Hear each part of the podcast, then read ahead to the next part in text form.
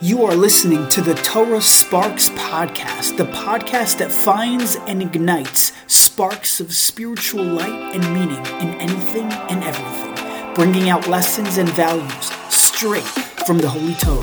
I am your host, Ori Strum. Let's jump right in. Everybody, hope you are doing amazing. It's another week. That means it's another Parsha. You know what that means? It means it's another Torah Sparks podcast for you. I want you to do me a favor. Don't do me a favor. Do yourself a favor. Fine, don't do yourself a favor. Do uh, do someone else a favor, okay? And imagine the following, okay? Imagine you finish parking your car. You walk inside to the store with the hope of finding a nice new shirt, okay? You you you hope to find a shirt. You go going shopping for a shirt. You enter the store, and within a few seconds, you notice a shirt. It's literally singing and humming and calling your name. And you go over to it, and all of a sudden, you look at the tag to see how much it costs, and there's a clearance sign, and you, your heart skips two beats. You're, you're ecstatic, you're excited, you're thrilled. You're those are all the same thing. But the point is, you're happy that oh my gosh, the shirt is on clearance. You take it to the register, you're about to pay, and the guy says, oh, by the way, this shirt is actually 10% discounted off of the clearance sticker that you saw. It's even more a bargain than what you've expected. And then you do something strange, something peculiar, something just way out of the box. You look at the cashier and you say, I appreciate it. I, I want to pay full price. Eh, can you imagine what that cashier would do? Just imagine what that cashier is thinking. You want to pay full price on something that, that says hmm. clearance? You want to pay full price? Are you out of your mind? Are, are, are you what what is what is a matter with you, if I may ask? Who who in their right or left mind would even think to do such a thing?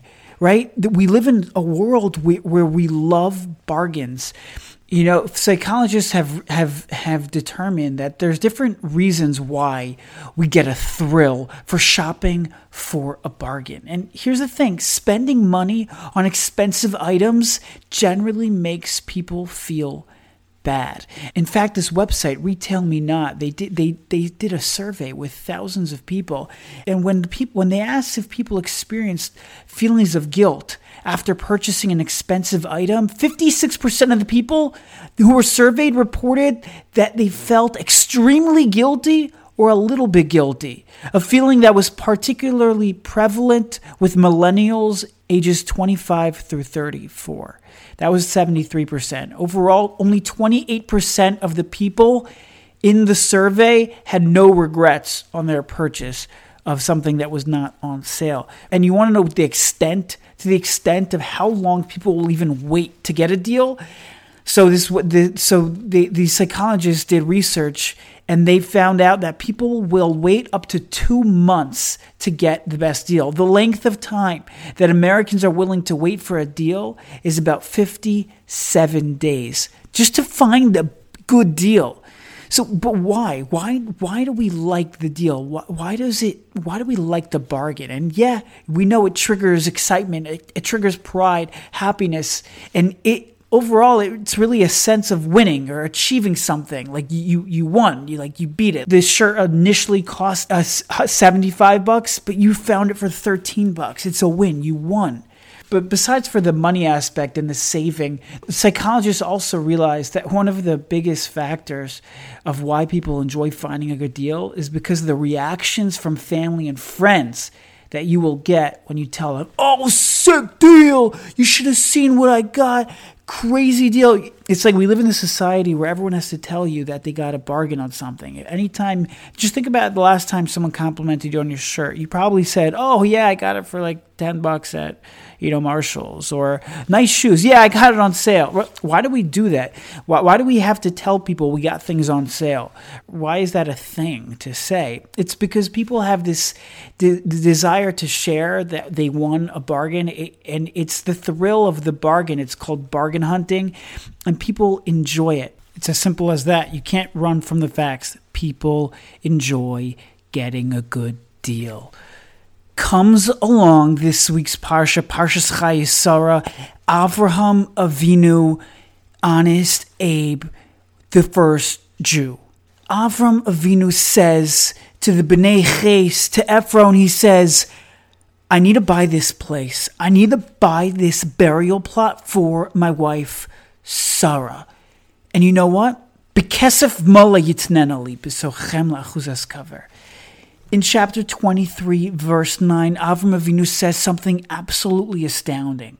He says, Bekesef mole, I want to pay in full price. I want to pay in full price. No deals, no bargains, no ifs, no ands, no buts. Give me the field at the cost value. Bekesef money, I want to pay it all.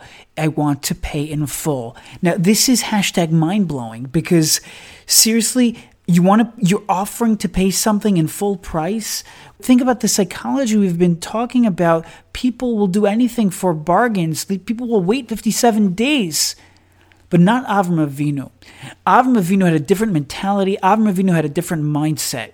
I'm going to pay full price. And and you know what this full price was, by the way? 400, 400 silver coins. Some modern studies show that might be around $100,000 plus.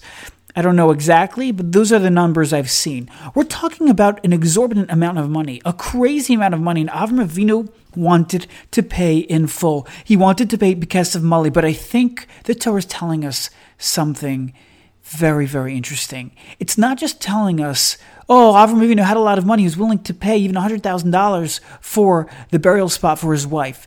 The, the Torah is telling us something deeper. The Torah is telling us something more. The Torah is telling us Avram Avinu was willing to pay Bekesef Male because that was the type of person he was.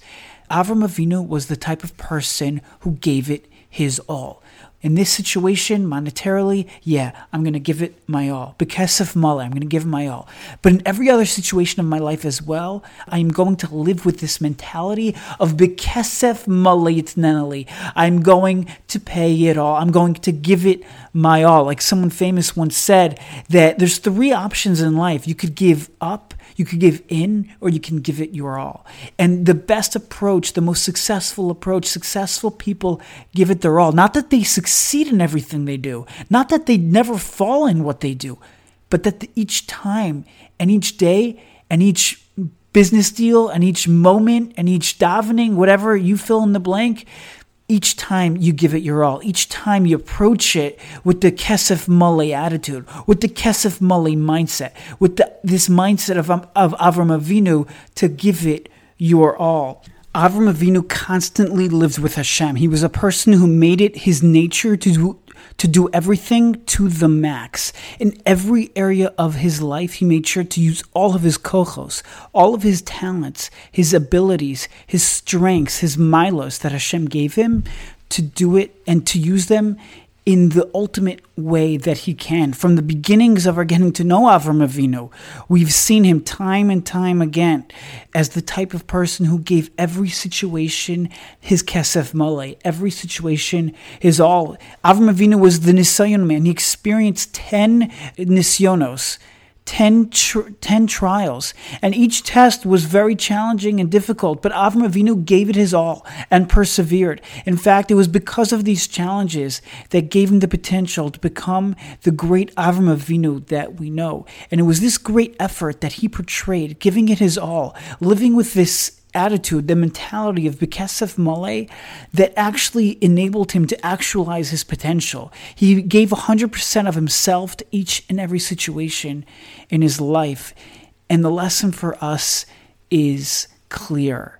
Yes, to buy a shirt, for things like that, go ahead, find the bargain. But in life in general, don't try to find the bargains of life don't try to find the clearance section of life and find the quickest way to get the quickest minyan and the quickest way to leave and the quickest way to learn and you know the quickest way to get from point A to point B the quickest way to do what I have to do and then just I leave. Too often in life we're looking for bargains we're looking for sales we're looking for the clearance rack section in our service of Hashem but guess what? That's not where Avodas Hashem is found. Avodas Hashem the service of Hashem is not found in the clearance section it's found in the Bekesef Mole section. It, it's found in those sections of the store, the sections of life, the sections of the world where you have to pay the full price, where you have to pay kesef male, where you have to give it your max, where you have to give it 100%, or you have to give it your all. You know, Leslie Calvin Les Brown, an American motivational speaker, author, radio DJ, former television host, and foreign politician, he's famous for saying the following Shoot for the moon even if you miss, you'll land among the stars. And that's actually ridiculously crazy that someone can actually come up with something like that. Because if you think about it, if you shoot for the moon and you miss, you will most definitely not land amongst the stars. Because think about it, the stars are way, way farther out. The stars are way, way harder to get than the moon. So if you hit, miss the moon, which is much closer to us in proximity, you're certainly not going to land among the stars. So I think you have to read it really the opposite. Shoot for the stars, give it your all, give it your max, and okay, you know, there's those times where even if you miss and you're off the mark, then then maybe you'll land on the moon. You'll be like Neil Armstrong, okay? And you'll take the first step on the moon. And then from there you'll you'll go back to the stars. But but don't shoot for the moon. Don't sell yourself short in life. Shoot for the stars, not the moon. Give it kesef male like Avram Avinu. One of my favorite quotes is from a good friend of mine, Avram Mond, and it was his yearbook quote. And he said, The difference between try and triumph is a little bit of umph. And that's the message to take from Avram Avinu. That's the message to take from Kesef Male. Just give that umph, okay? Give it your all.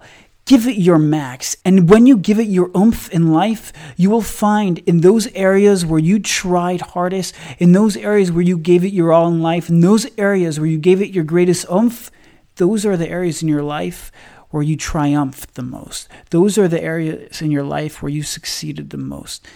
And I want to close with one beautiful story that I heard. A father tells his 12 year old son to go into the backyard and remove a tree stump. The boy, eager to show his father how he can master this manly task, runs out and begins pushing on the stump with all his might. After about 20 minutes of huffing and puffing and bears oh my, the stump hasn't budged. The boy turns to realize that his dad has been outside watching him the whole time. Embarrassed, he tells him, I'm so sorry, father. I can't do it. I just can't. His father just smiles and says, Son, give it everything you have. Now the boy, more determined than ever, kicks, pulls, takes running starts, and pushes and pushes and pushes until his arms are limp, collapsing with exhaustion. The boy tells his father between heavy breaths, I can't do it. His father looks at him and says, Give it everything you have. The boy picks himself up and decides to give it one last try, but after 30 more minutes of grueling work, the stump is no more loose than when he started. Now the son is entirely spent. He sits on the stump and looks up at his father. I'm sorry, father. I gave it just everything. I really did. It just wasn't enough. The father looks at the son, smiles, and says, You didn't give it everything you have, son, because you never once asked me for help. And I couldn't help but think how this is the perfect message for what we're trying to say. Yes, we have to do Bekesef Male Legavim Avinu. Yes, we have to give it our all. Yes, we have to give it our max. Yes, we have to come to the table with everything we've got. But then we have to realize okay, there's one more thing we have to do and that's ask Hashem for help. We can't do any, as much as we try, as much as we do, as much umph as we do, as much as Bekesef Mole we do, as much as we pay full price, as much as, as much as we give it our all in life, we will go nowhere without the help of HaKadosh Baruch Hu. And therefore, we have to ask Him for help. Yes, we have to give it our all, but we have to ask Hashem and say, Hashem, I need your help. Help me do this. And together, when you give it your all and Hashem helps you in achieving what you are trying to do, there's nothing that can stop that. Absolutely nothing. Thank you so much for listening to another Torah Sparks podcast. If you enjoyed it, please rate, please review, please share it with your family, friends, your neighbors. I look forward to next week.